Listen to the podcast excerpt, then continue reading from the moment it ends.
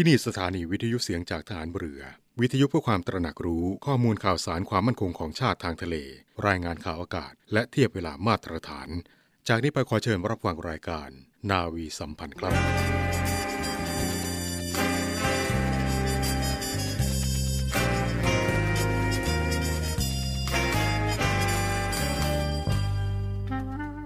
วัยเด็กเป็นวัยที่สำคัญ เพราะเป็นช่วงเวลาแห่งการวางรากฐานของชีวิต เด็กทุกคนจึงควรตั้งใจศึกษา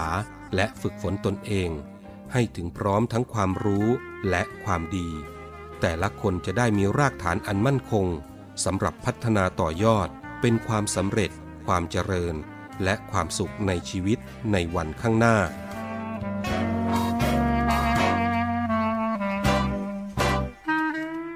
พระบรมราโชวาท พระบาทสมเด็จพระเจ้าอยู่หัว พระราชทาน เนื่องในวันเด็กแห่งชาติ ประจำปี 2564 วันเสาร์ที่ 9 มกราคม 2564 ณ พระที่นั่งอัมพรสถาน พระราชวังดุสิต 19 ธันวาคม 2563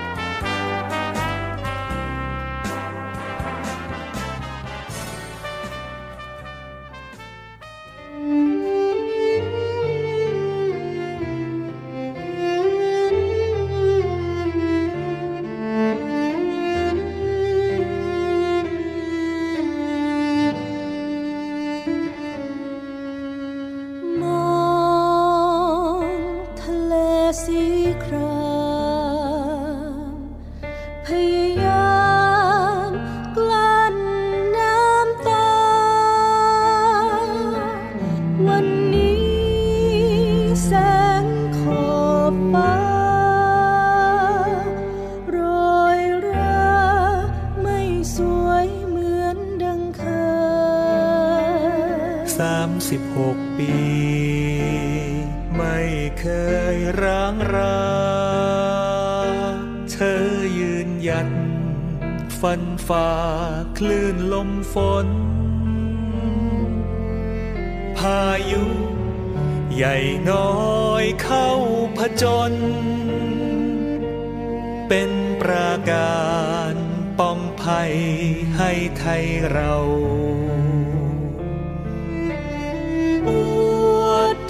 ไทย ในทุกมหาสมุทรอวดอาวุธ เลิศล้ำเรื่องลือค่า อวดเกียรติยศ งามสง่าใต้ท้องนภา เรือรบกล้านามว่า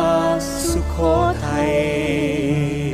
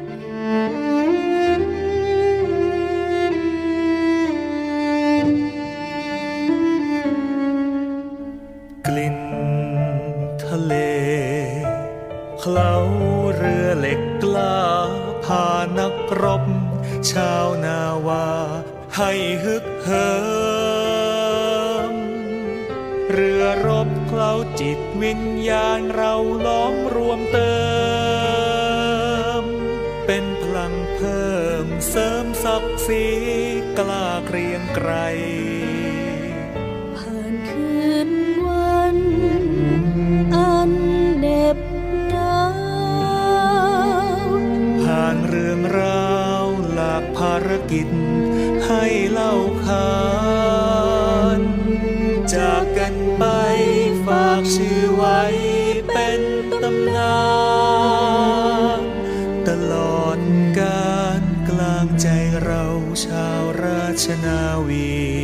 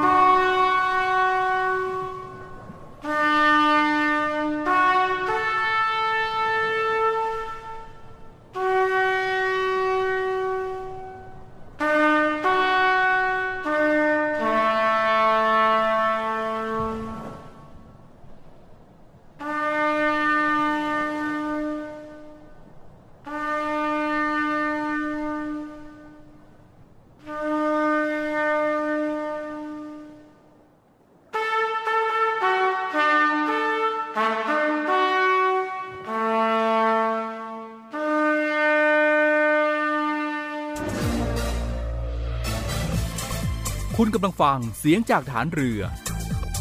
ทุกความเคลื่อนไหวในทะเลฟ้าฝั่งรับฟังได้ที่นี่เสียงจากทหารเรือ กับช่วงเวลาของรายการนาวีสัมพันธ์ สวัสดีครับคุณผู้ฟังขอต้อนรับคุณผู้ฟังเข้าสู่ช่วงเวลาของรายการนาวีสัมพันธ์ ทางสถานีวิทยุ เสียงจากฐานเรือทั้ง 15 สถานี 21 ความถี่ครับ อยู่ด้วยกันตรงนี้ทั้งทางหน้าปัดวิทยุ ทางออนไลน์ที่เว็บไซต์เสียงจากทหารเรือ รวมไปถึงแอปพลิเคชันเสียงจากทหารเรือก็ มาพบเจอกันวันนี้ครับวันที่ 5 เดือนมกราคมปีพุทธศักราช 2566 เข้าสู่วันที่ 5 ของปี 2566 ปีกระต่ายทองก็ขอให้เรื่องร้ายๆ ผ่านไปกับปีเก่านะครับ ปีใหม่ก็ให้คุณผู้ฟังทุกท่าน พบเจอแต่สิ่งดีๆ ขอสวัสดีปีใหม่กับคุณผู้ฟังอีกครั้งหนึ่งครับ วันนี้อยู่กับผมพันเจขวัญประชาโพธิวงศ์ รับหน้าที่ดำเนินรายการ กับเรื่องราวข่าวสารต่างๆ ที่จะนำมาฝากกัน ทั้งความเคลื่อนไหวในกองทัพเรือครับ เรื่องของสภาพลมฟ้าอากาศ รวมไปถึงเรื่องราวบทความดีๆ ที่จะมีมาฝากกันเป็นประจำเราเริ่มต้นกันด้วยสำนักพระราชวัง ขอเชิญชวนพี่น้องประชาชน ร่วมลงนามถวายพระพร สมเด็จพระเจ้าลูกเธอ เจ้าฟ้าสิริวัณณวรี นารีรัตนราชกัญญา เนื่องในโอกาสวันคล้ายวันประสูติวันที่ 8 มกราคม 2566 ผ่านทางระบบออนไลน์นะครับ คุณผู้ฟังที่เว็บไซต์ ราชการในพระองค์ที่ www.royaloffice.th โดยคุณผู้ฟังสามารถร่วมลงนามถวายพระพรนะครับ ได้ตั้งแต่วันที่ 7 ถึง 9 มกราคม 2566 ก็ขอเชิญชวนพี่น้องประชาชนนะครับ ร่วมลงนามถวายพระพร สมเด็จพระเจ้าลูกเธอเจ้าฟ้าสิริวัณณวรี นารีรัตนราชกัญญา เนื่องในโอกาสวันคล้ายวันประสูติ 8 มกราคม 2566 ครับ ไม่เอาของฝาก แค่อยากให้พ่อกลับมากองทัพเรือได้จัดตั้งกองทุนน้ำใจไทย เพื่อผู้เสียสละในจังหวัดชายแดนภาคใต้และพื้นที่รับผิดชอบกองทัพเรือ เพื่อช่วยเหลือกำลังพลกองทัพเรือและครอบครัวที่เสียชีวิต หรือบาดเจ็บทุพพลภาพจากการปฏิบัติหน้าที่ ขอเชิญร่วมบริจาคเงินสมทบทุนช่วยเหลือได้ที่ ธนาคารทหารไทย ธนชาติจำกัดมหาชน หมายเลขบัญชี 115ขีด2ขีด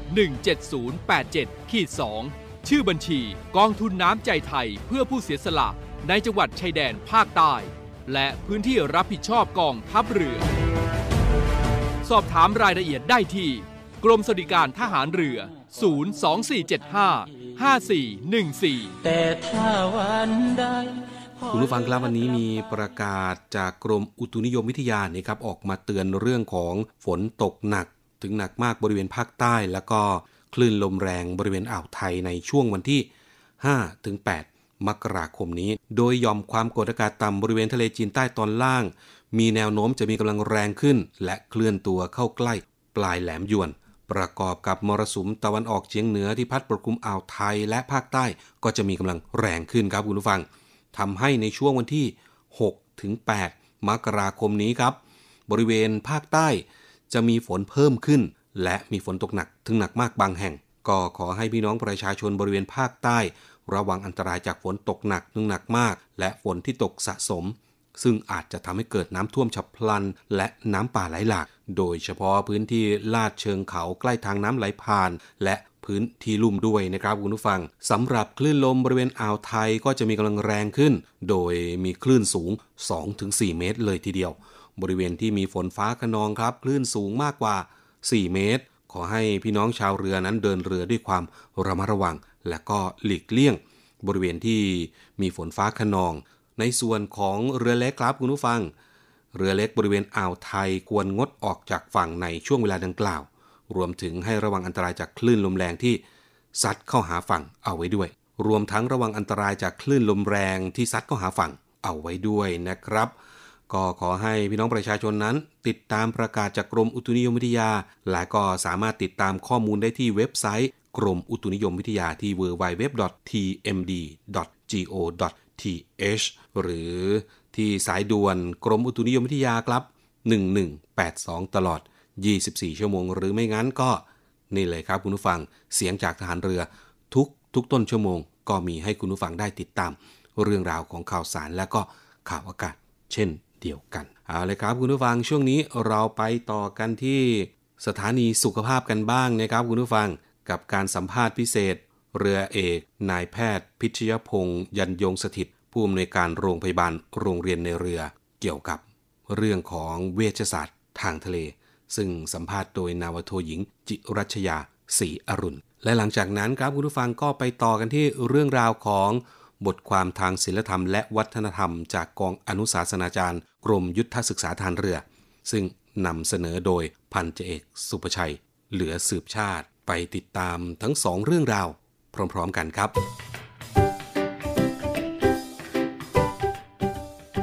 สวัสดีค่ะ ต้อนรับเข้าสู่เรื่องราวพิเศษจากทางรายการมาฝากคุณฟังกันในวันนี้นะคะ ยังคงอยู่กับคุณหมอ เรือเอกนายแพทย์ พิชยพงษ์ยันยงสถิต คุณหมอผู้อำนวยการโรงพยาบาลโรงเรียนในเรือมาร่วมพูดคุยกับเราในเรื่องราววันนี้ค่ะ เรื่องราวของเวชศาสตร์ทางทะเลนะคะมานำเสนอกับคุณฟังกันค่ะ สวัสดีค่ะ คุณหมอค่ะ สวัสดีครับ ค่ะได้ได้ว่าวันนี้ก็จะมาพูดคุยกับอีกหนึ่งศาสตร์แขนงหนึ่งทางการแพทย์นะที่บางท่านอาจจะเคยได้ยินมาแล้ว หรือว่าบางท่านอาจจะยังไม่เคยได้ยินนั่นคือเรื่องราวของเวชศาสตร์ทางทะเลนะคะ มีประวัติความเป็นมาอย่างไร และก็มีในส่วนของขอบข่ายงานที่เกี่ยวข้องกันด้วย วันนี้เรียนถามคุณหมอในเบื้องต้นก่อนว่า เวชศาสตร์ทางทะเลคืออะไรค่ะ ครับผม จริง ๆ แล้วนะครับตัวเวชศาสตร์ทางทะเลนะครับมาจากภาษาอังกฤษครับ เป็นคำว่า Marine Time Medicine ครับโดยอันนี้จะเป็นศาสตร์ที่ครอบคลุมถึงการดูแลภาวะทางสุขภาพของกิจกรรมทางทะเลในภาพรวมทั้งหมดเลยครับ เช่น กฎหมายทางทะเล งานพาณิชย์นาวี การขนส่งสินค้าทางทะเล งานนอกชายฝั่งและแท่นขุดเจาะ การเดินทางและท่องเที่ยวทางทะเล เรือสำราญ งานค้นหาช่วยเหลือและการประสานการส่งกลับครับ แล้วก็อุบัติภัยหมู่ทางทะเล การกีฬาทางน้ำรวมถึงกิจการการดำน้ำต่างๆครับผม แล้วก็รวมถึงกิจกรรมการแพทย์ของกองทัพเรือและเรือดำน้ำอีกด้วยครับ ถ้าพูดให้เข้าใจง่ายกว่านี้ก็คือเป็นศาสตร์ของการดูแลทางการแพทย์ในกลุ่มประชากรที่มีสภาวะทางสุขภาพ การเจ็บป่วย การทำงาน แล้วก็ความเสี่ยงที่เป็นลักษณะเฉพาะกับงานที่เกี่ยวกับข้องกับทางน้ำแล้วก็ทางทะเล แล้วก็ชายฝั่งครับ นั่นก็คือศาสตร์ดูแลทางการแพทย์ หรือว่าเรื่องราวของเวชศาสตร์ทางทะเล หรือว่าการแพทย์ในส่วนของกองทัพเรือ และการดูแลทั้งผู้ปฏิบัติงาน ทั้งทางน้ำและทางทะเลต่างๆ ด้วยนะคะดังนั้นก็เป็นอีกหนึ่งสาขาทางการแพทย์ที่สำคัญที่จะดูแลผู้ประกอบอาชีพในกลุ่มงานนี้ แล้วก็ผู้ป่วยที่เจ็บป่วยจากทั้งกิจกรรมทางน้ำทางทะเล ทางชายฝั่งต่างๆ ด้วยค่ะเรียนถามคุณหมอเพิ่มเติมถึงประวัติ ความเป็นมาที่สำคัญของแพทย์เวชศาสตร์ ทางทะเล เห็นว่ามีประวัติความเป็นมาที่สำคัญด้วย แล้วก็มีบิดาทางการแพทย์ของเวชศาสตร์ทางทะเลด้วยรายละเอียดเป็นอย่างไรบ้างคะ ครับผมจริงๆ แล้วในอดีตนะครับการเดินเรือค่อนข้างมีความสำคัญเป็นอย่างมากครับเพราะว่าใช้ในการติดต่อระหว่างประเทศครับซึ่งทำให้เกิดในแง่ทั้งการแบบค้นหาพบดินแดนใหม่ๆ แล้วก็การพัฒนาสังคมวัฒนธรรม ตลอดจนถึงการค้าครับโดยการแพทย์ทางทะเลนั้นนะก็จะเริ่มมีการพัฒนาควบคู่กันมาอย่างช้าๆครับซึ่งในยุคแรกของการเดินเรือครับส่วนใหญ่จะเป็นการมุ่งเน้นทางทหาร การล่าอาณานิคม ค้นหาดินแดนใหม่ แต่เนื่องจากการเดินเรือครับมันทำให้มีการเกิดโรคด้วย ซึ่งก็จะมีผลต่อสุขภาพ แล้วก็มีการเจ็บป่วยทั้งแบบเบาบางแล้วก็รุนแรงครับ ถึงขั้นทำให้เสียชีวิตได้ครับ จึงทำให้คนที่เดินทางในเรือครับจำเป็นต้องมีแพทย์ แล้วก็ทำให้มีเกิดการสังเกตขึ้น แล้วก็มีการนำไปศึกษาทดลองทางการแพทย์ทางทะเลขึ้นครับ แล้วก็การแพทย์สำหรับการเดินเรือเนี่ยก็เลยมีการศึกษาอย่างต่อเนื่องในเวลาต่อมาครับ โดยต่อมาครับก็ทำให้เกิดบิดาแห่งเวชศาสตร์ทางทะเลขึ้นครับ ซึ่งเป็นผู้ให้กำเนิดในการดูแลผู้ปฏิบัติงานในทะเลนั้นครับ ซึ่งคนที่ได้รับการยกย่องสูงสุดเลยนะครับ ก็คือคุณเจมลินครับผม ท่านนี้ครับได้รับการเชิดชูให้เป็นทั้งบิดาเวชศาสตร์การเดินเรือ แล้วก็เวชศาสตร์ทางทะเลในเวลาเดียวกันเลย นั่นก็คือประวัติความเป็นมาของแพทย์เวชศาสตร์ทางทะเลนะคะที่ถือได้ว่าเป็นอีกหนึ่งปาน การปฏิบัติงานที่สำคัญที่ผ่านมาในการดูแลทั้งการรักษาผู้ป่วยทางด้านการเดินเรือ หรือว่าผู้ป่วยที่เกี่ยวข้องกับอุบัติเหตุทั้งกิจกรรมทางน้ำและทางทะเลและดังที่คุณหมอได้กล่าวไปว่ามีบิดาแห่งเวชศาสตร์ทางทะเลด้วย นั่นก็คือเจมส์ลินนะคะ เจมส์ลินที่ถือได้ว่าได้รับการเชิดชูเป็นบิดาทางด้านการเดินเรือหรือว่าเวชศาสตร์ทางทะเลด้วยในเวลาเดียวกันเด่นถามคุณหมอเพิ่มเติมค่ะว่าเจมส์ลินคือใครนะและมีรายละเอียดหรือว่ามีความเกี่ยวข้องเป็นอย่างไรบ้างค่ะเรียนเชิญค่ะ คุณเจมลินเลยครับ จริง ๆ แล้วเป็นสัญญาแพทย์ครับชาวสกอตแลนด์ครับ เกิดที่เมืองเอดินเบิร์กครับ ประเทศสกอตแลนด์ครับ ท่านนี้ศึกษาแพทย์ที่เมืองเกิดเลย แล้วก็ได้เข้าร่วมการเดินเรือหลายครั้งครับ ได้ดูแลทั้งผู้ที่ทำงานในทางทะเลอย่างต่อเนื่องครับ แล้วก็ได้มีการเขียนตำรา แล้วก็ทำการทดลองทางการแพทย์หลายอย่างที่เกี่ยวกับการทางทะเลเลยครับนั่นก็คือในส่วนของบิดาหรือว่า ศัลยแพทย์ เวชศาสตร์ทางทะเล ดังที่ได้กล่าวไปนะนั่นคือเจมส์ลินด์ที่ท่านได้เป็นผู้เชี่ยวชาญทั้งการเขียนตำราและการทดลองทางการแพทย์ แล้วก็ดูแลผู้ที่ทำงานทางทะเลอย่างต่อเนื่องในการรักษาผู้ป่วยต่อไปและมากันที่อีกหนึ่งประเด็นของขอบข่ายงานเวชศาสตร์ทางทะเลค่ะเรียนถามคุณหมอว่า สาขาในการดูแลรักษาผู้ป่วย ด้านเวชศาสตร์ทางทะเลนั้น เขามีขอบข่ายในการดูแลเป็นอย่างไรบ้างค่ะ จริง ๆ แล้วขอบข่ายของเวชศาสตร์ทางทะเลนะครับ จะเป็นการดูแลสุขภาพของผู้ปฏิบัติหน้าที่ในทุกแทบทุกมิติเลยครับ โดยแขนงวิชาหลักที่เกี่ยวข้องกับเวชศาสตร์ทางทะเลครับ มีค่อนข้างหลายสาขาครับ จะเอามาผสมมาปนกันเพื่อแบบเออทำให้เกิดการ ประยุกต์ใช้ในส่วนต่างๆ ที่เกี่ยวกับการเดินทางทางทะเลครับ ก็เช่นใช้หลักของอาชีวเวชศาสตร์ แล้วก็เวชกรรมป้องกัน ระบาดวิทยา เวชศาสตร์ฉุกเฉิน แล้วก็เวชศาสตร์ใต้น้ำและการบินครับ โดยสาขาอื่นๆ ก็ยังมีอีกครับ ซึ่งมีความสำคัญด้วยก็เช่นเวชศาสตร์เขตร้อน เวชศาสตร์เรือดำน้ำครับ และยังขึ้นอยู่กับลักษณะการปฏิบัติงานและการนำมาใช้ด้วยว่าจะเอาแต่ละแขนงไหนมาประยุกต์ใช้กันครับผม ค่ะเรียกได้ว่านั่นก็เป็นขอบข่ายงานเวชศาสตร์ทางทะเลของสาขาต่างๆ ดังที่ได้กล่าวไปทั้งการป้องกันการดูแลผู้ป่วยทั้งฉุกเฉินทั้งใต้น้ำทั้งการบินหรือว่าเน้นย้ำทางด้านทางทะเลการดำน้ำต่างๆ ด้วยนะคะ และในส่วนของคุณผู้ฟังบางท่านอาจจะเคยได้ยินกันว่า แพทย์เวชศาสตร์ทางทะเลนั้น ปกติแล้วเขาจะไปดูแลผู้ป่วยกลุ่มใดบ้างนะหรือว่า ตามหลักวิชาการแล้วกลุ่มไหนที่คุณหมอทางด้านเวชศาสตร์ทางทะเลจะไปดูแลรักษาผู้ป่วยในการประกอบอาชีพต่างๆ ค่ะ จริงๆแล้วถ้าจะแบบให้เข้าใจง่าย ๆเลยนะครับ แพทย์เวชศาสตร์ทางทะเลนะครับ ดูแลตั้งแต่ คนที่ไม่ได้ป่วยเลยครับ ไปจนถึงผู้ที่มีอาการป่วยแล้ว เช่น ดูแลแล้วก็คัดกรองสุขภาพเบื้องต้นสำหรับผู้ที่ต้องไปปฏิบัติงานบนเรือครับหรือบนแท่นก็ได้นะครับ รวมถึงนักดำน้ำต่างๆ ด้วยก็คือจะทำการตรวจสุขภาพเบื้องต้น เพื่อดูว่าคนงานเหล่านั้นฟิตที่จะไปปฏิบัติงานเต็มที่หรือเปล่าครับผมดูว่า สุขภาพของคนต่างๆนะเหมาะสม แล้วก็เพียงพอเพื่อให้สามารถปฏิบัติหน้าที่ได้เต็มความสามารถหรือไม่ครับ โดยจะให้บุคคลเหล่านั้นมีความเสี่ยงต่อสุขภาพได้น้อยที่สุดครับผม แล้วก็ยังดูแลผู้ป่วยที่ได้รับการบาดเจ็บจากการดำน้ำหรือสัตว์ทะเลมีพิษ รวมถึงผู้ป่วยที่ต้องเข้ารับการรักษา หรือการบำบัดด้วยออกซิเจนแรงดันสูงด้วยครับในดวานนั้นก็เป็นการดูแลผู้ป่วยที่ เป็นเน้นย้ำในการปฏิบัติงานทั้งบนเรือออกทะเลหรือว่านักดำน้ำต่างๆนะที่เป็นกลุ่มงานของขอบข่ายแพทย์เวชศาสตร์ทางทะเลในการดูแลผู้ป่วย รวมทั้งวิธีการรักษาแบบพิเศษนั่นคือการบำบัดด้วยออกซิเจน แรงดันสูง ดังที่ได้กล่าวไปนะคะ และประเด็นสุดท้ายในวันนี้ที่จะเรียนถามคุณหมอเพิ่มเติมก็คือ องค์ความรู้หรือว่า ความเชี่ยวชาญด้านไหนบ้างคะที่คุณหมอแพทย์เวชศาสตร์ทางทะเลเขาต้องได้รับการฝึกฝนทักษะหรือว่าการเรียนรู้มาอย่างเชี่ยวชาญในสาขาที่เกี่ยวข้องมีองค์ความรู้ด้านไหนบ้างคะจริง ๆ แล้วครับแพทย์เวชศาสตร์ทางทะเลครับ จริง ๆ แล้วถ้าเรียกชื่อเต็มๆนะครับจะเป็นแพทย์ ผู้เชี่ยวชาญทางสาขาเวชศาสตร์ป้องกันแขนงเวชศาสตร์ทางทะเลครับคือจะเป็นแขนงเวชศาสตร์ป้องกันแขนงหนึ่งครับผมโดยคนที่จะเรียนสาขาเนี่ยจะต้องศึกษาเกี่ยวกับพื้นฐานต่างๆ ของเวชศาสตร์ทางทะเลทั้งหมดจนแตกฉานครับรวมถึงต้องศึกษาเกี่ยวกับเวชศาสตร์ใต้น้ำแล้วก็ความดันบรรยากาศสูงด้วยครับนอกจากนี้นะครับยังศึกษาเกี่ยวกับเออพวกเวชศาสตร์ป้องกันแล้วก็อาชีวเวชศาสตร์แล้วก็ศึกษาเกี่ยวกับการบริหารสถานการณ์ฉุกเฉินทางทะเลด้วย ค่ะเดนเดวานี้ก็คือทั้งหมดของเรื่องราวแพทย์เวชศาสตร์ทางทะเลที่มาฝากคุณฟังกันในครั้งนี้นะการดูแลผู้ป่วย และก็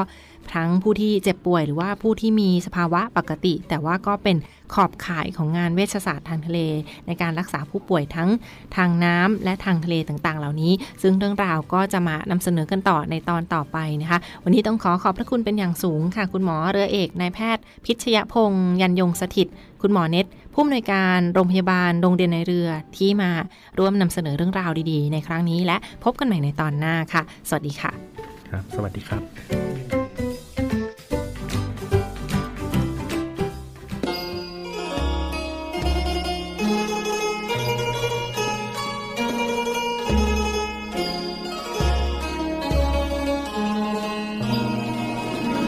ผู้ฟังครับ ในทางพุทธศาสนาถือว่า การได้เกิดเป็นมนุษย์เป็นของยากยิ่ง และเมื่อได้ชีวิตมาแล้ว การดำเนินชีวิตให้เจริญรุ่งเรือง จนประสบผลสำเร็จก็ยิ่งยากขึ้นไปอีก ในเทศกาลปีใหม่นะครับหลายๆท่าน ได้ฉลองกันอย่างเต็มที่ และมีอีกจำนวนไม่น้อยถือเอาโอกาสอันเป็นมงคลสมัยนี้ มาเป็นการเริ่มชีวิตใหม่ แต่ในทางพระพุทธศาสนาท่านว่า จุดเริ่มต้นของชีวิตคือ ปฏิสนธิวิญญาณ หมายความว่า ชีวิตใหม่ เริ่มเมื่อมีปฏิสนธิวิญญาณ ถือกำเนิดในคันของมารดา แล้วเจริญโดยลำดับ ดังนี้คือ 1. ครับ เป็นโลหิตใส 2. เป็นโลหิตข้น 3. เป็นชิ้นเนื้อ 4. เป็นก้อนเนื้อ และ 5. นะครับ แยกออกเป็นปัญจสาขาคือ ศีรษะหนึ่งแขนสองและขาสองเมื่อได้ชีวิตมา และดำเนินไปครบรอบปี ท่านสอนให้ทบทวนความหลัง ระวังความผิด เตือนจิตของตน เพื่อปรับปรุงแก้ไขชีวิต ในปีใหม่ให้สมบูรณ์ เช่น การดำเนินชีวิตในปีที่ผ่านมาเสมอตัว คือไม่มีอะไรดีขึ้น หรือเลวลง ก็ปรับปรุงให้ดีขึ้น หรือการดำเนินชีวิตในปีที่ผ่านมา ได้กำไร คือดีมากกว่าเสีย ก็ให้พยายามรักษาความดีเดิม และเพิ่มความดีใหม่ ให้ยิ่งยิ่งขึ้นไป ส่วนใครดำเนินชีวิตในปีที่ผ่านมาขาดทุน คือตกต่ำพบแต่ความผิดหวัง ปรารถนาอะไรแล้วไม่ได้ตามปรารถนา ก็ต้องหันมาทบทวนความหลังว่า ผิดพลาดเพราะเหตุอะไร แล้วระมัดระวังเพิ่มขึ้น จะได้ไม่ทำผิดซ้ำซาก และเตือนจิตของตนอยู่ตลอดเวลา ผู้หวังความเจริญและความสุข จึงควรละทิ้งการดำเนินชีวิตแบบเก่าที่ขาดทุน หรือไม่มีกำไร แล้วมาสร้างชีวิตใหม่ดังนี้นะครับหนึ่งครับขยันมันเพียรอยู่เสมอ 2. มีสติไม่พังเผลอทุกขณะจิต 3. ทำมาหาเลี้ยงชีวิตโดยถูกท่วน 4. ใคร่ครวญก่อนแล้วจึงทำ 5. สำรวมอารมณ์ให้มีเหตุผล 6. ดำรงตนอยู่ในทางถูก และ7ครับ ปลูกความไม่ประมาทในทุกสถาน ครับท่านผู้ฟังครับ เมื่อดำเนินตามหลักพุทธพจน์ดังกล่าวนี้ครับ ชีวิตใหม่ในรอบปีใหม่ ย่อมเป็นชีวิตใหม่ที่ไม่ขาดทุน และสมบูรณ์อย่างแน่นอนนะครับ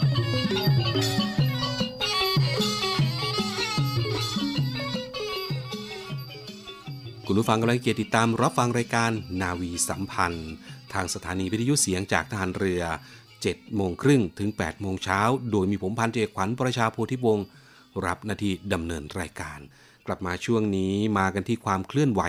ในกองทัพเรือกันครับ ผู้บัญชาการทหารเรือก็เป็นประธานในพิธี มอบเครื่องหมายสัตยานาวี พร้อมโล่ประกาศเกียรติคุณให้แก่หน่วยงาน และบุคคลที่ให้การสนับสนุนกองทัพเรือ ในการช่วยเหลือกำลังพล จากเหตุการณ์เรือหลวงสุโขทัยอับปางครับ โดยเมื่อวันที่ 4 มกราคม 2566 เวลา 11 นาฬิกาครับคุณผู้ฟังพลเรือเชิงชายชมเชิงแพทย์ ผู้บัญชาการทหารเรือ เป็นประธานในพิธี มอบเครื่องหมายสหัตยานาวี พร้อมโล่ประกาศเกียรติคุณให้แก่หน่วยงานและบุคคลที่ให้การสนับสนุนกองทัพเรือ ในการช่วยเหลือกำลังพล จากเหตุการณ์เรือหลวงสุโขทัยอับปาง ณห้องรับรองกองบัญชาการกองทัพเรือพระราชวังเดิมครับ จากเหตุการณ์เรือหลวงสุโขทัยถูกพายุคลื่นลมแรง ซัดจนเป็นเหตุให้เรืออับปางกลางทะเล บริเวณพื้นที่อำเภอบางสะพานจังหวัดประจวบคีรีขันธ์เมื่อวันที่ 18 ธันวาคม 2565 นับเป็นความสูญเสียครั้งยิ่งใหญ่ของกองทัพเรือครับ โดยมีกำลังพลเสียชีวิตรวม 24 นาย สูญหาย 5 นาย ได้รับการช่วยเหลือจากกองทัพเรือ ตลอดจนหน่วยงานต่างๆ ทั้งภาครัฐ และเอกชนจำนวน 76 นาย โอกาสนี้ครับคุณผู้ฟัง กองทัพเรือโดยผู้บัญชาการทหารเรือ มีดำริที่จะทยอยเชิญหน่วยงานและบุคคลจากภาคส่วนต่างๆ ที่ให้การสนับสนุนและช่วยเหลือจากเหตุการณ์ดังกล่าวเข้าพบ เพื่อแสดงความขอบคุณ โดยเมื่อวานนี้นะครับก็มีผู้แทนจากหน่วยงาน เข้ารับมอบประกาศเกียรติคุณ และเครื่องหมายสัตยานาวี จากผู้บัญชาการทหารเรือดังนี้ครับ 1. ครับคุณผู้ฟัง ท่าเรือบางสะพาน บริษัทท่าเรือประจวบจำกัด สนับสนุนท่าเรือและเรือ tug ประจวบ 4 และประจวบ 5 2. ครับ บริษัทอันไลอันชิปปิ้งเซอร์วิสเซสจำกัด ซึ่งเป็นบริษัทตัวแทนเรือ State Energy โดยสามารถช่วยชีวิตกำลังพลได้ 2 นาย 3. ครับ บริษัท พรีมามารีนจำกัดมหาชน ให้การสนับสนุนเรือสีชัยยา โดยสามารถช่วยชีวิตกำลังพลได้ 20 นาย และ 4. บริษัท Transocean Supply 1992 จำกัด ให้การสนับสนุนเรือภูริตนารา โดยสามารถช่วยชีวิตกำลังพลได้ 1 นายสำหรับเครื่องหมายสัตยานาวีครับคุณผู้ฟัง เป็นเครื่องหมายของกองทัพเรือที่มอบให้แก่บุคคลต่างๆ ซึ่งมีคุณสมบัติตามกำหนด กล่าวคือ เป็นผู้ที่กองทัพเรือเห็นสมควร หรือเป็นผู้สนับสนุนกองทัพเรือ หรือทำคุณประโยชน์ต่อสาธารณชน และประเทศชาติร่วมกับกองทัพเรือ ด้วยความวิริยะ อุตสาหะ และเสียสละ โดยสหัตยานาวีนั้นนะครับคุณผู้ฟังก็มีความหมายว่า กองทัพเรือขอบคุณที่ได้รับความร่วมใจ การประดับเครื่องหมาย ก็จะใช้ประกอบกับเครื่องแบบทุกชนิด โดยประดับที่ปกกระเป๋าเสื้อด้านซ้าย ชิดกับขอบกระเป๋า ด้านใกล้กับดุมกลางลำตัวเสื้อ ถ้ามีเข็มหรือเครื่องหมายพิเศษชนิดอื่น ประดับที่ปกเสื้อด้านซ้ายอยู่แล้ว ให้ประดับเครื่องหมายสาธยานาวี ถัดไปทางซ้ายของเข็มหรือเครื่องหมายพิเศษนั้นๆ ถ้าเป็นเสื้อเครื่องแบบที่ไม่มีปกเป๋าบน ให้ประดับเครื่องหมายนี้บริเวณอกเสื้อเบื้องซ้าย ในแนวเดียวกับกระเป๋าบน ถ้าประดับกับเครื่องแบบเฉพาะการสีพลาง เครื่องแบบสนามของเหล่าทัพอื่น ให้ปักด้วยได้มันหรือไหมตามสีของเครื่องแบบแทนโลหะ